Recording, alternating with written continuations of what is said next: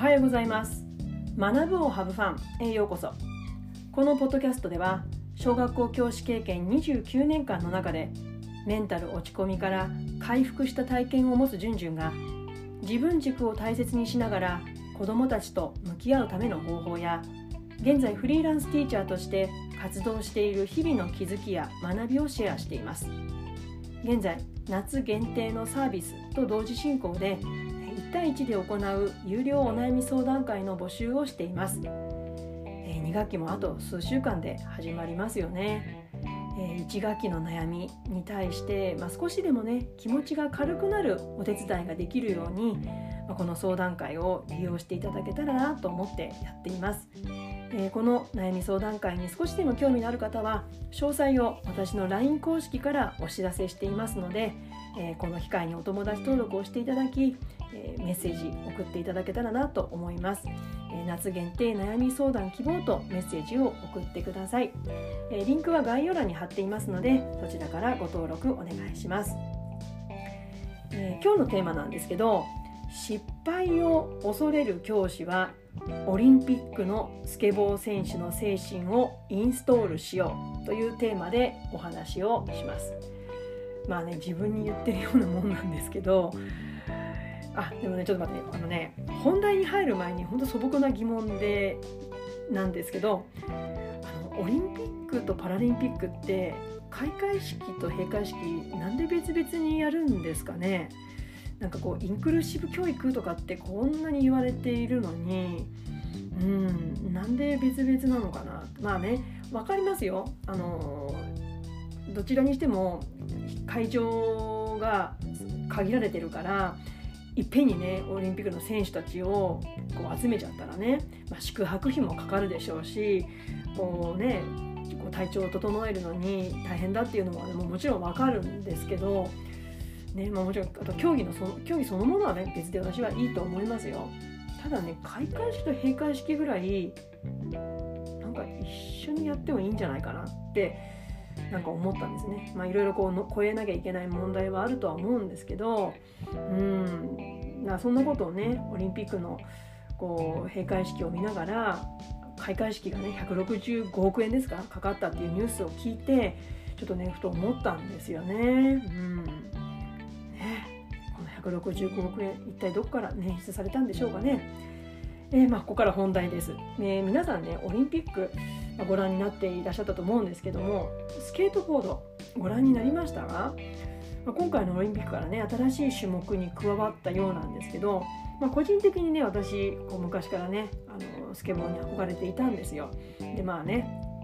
50にもなってねあのガラガラガラガラとやったりもしてるし、まあ、サーフィンもねこの間のゴールデンウィークにもやってきたんですけど、まあ、もう子供の頃からなんかこう乗り物が好きなんですよね。で、まあ、別に新幹線とかバスとかねそういうこう人が運転しているものに乗るのは別にそんな好きではないんですけど、まあ、楽しいですよ。飛行機に乗ったりするのは好きだけどただ自分で運転するっていうことがすごく好きなんですよね。だから自転車だとか車とかローラースケートなんかはねもうかなり乗ってきましたね。うん。まあね密かにこうサーフィンとかスケボーに憧れているんですけどただ憧れてもね別にこうスケボーの大会などを見る機会はほとんどなくってま今回オリンピックで初めて大会の様子を見ることができたんですね。で第一印象なんですけどいやー難しいな私乗るだけで精一杯だから乗るって言ってもただこう左足をこう前に乗せてね右足でこう地面を蹴ってひょいと足を乗っける。ただそれだけですよ。もう怖くて怖くてしょうがないですよ。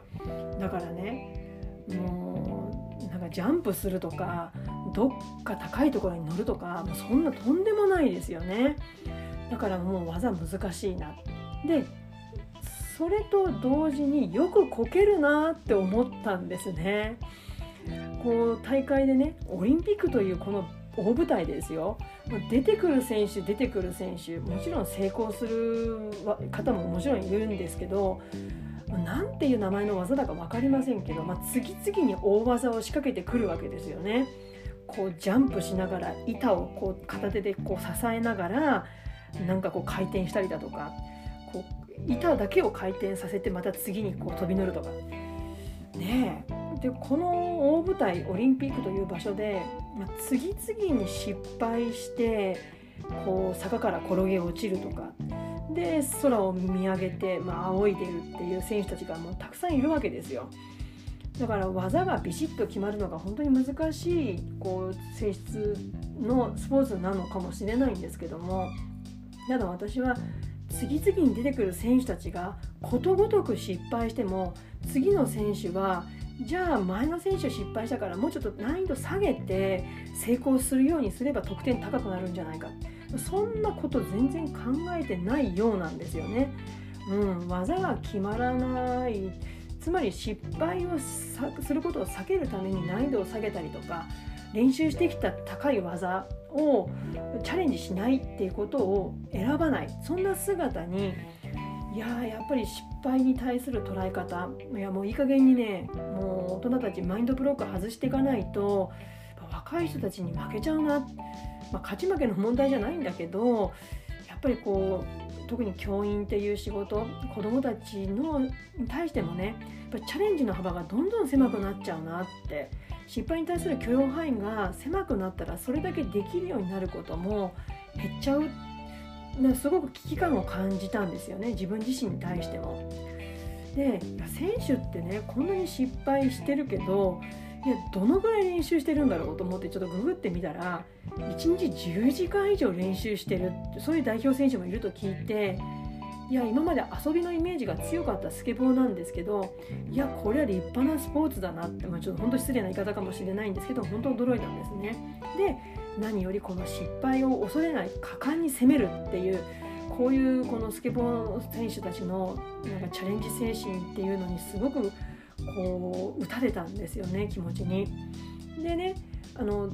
たくさんのメダルを獲得した日本人選手もいるんですけどもその代表の一人に堀米さんという方がいらっしゃいますよねで彼は高校卒業後単身でアメリカに渡ったっていうことなんですけど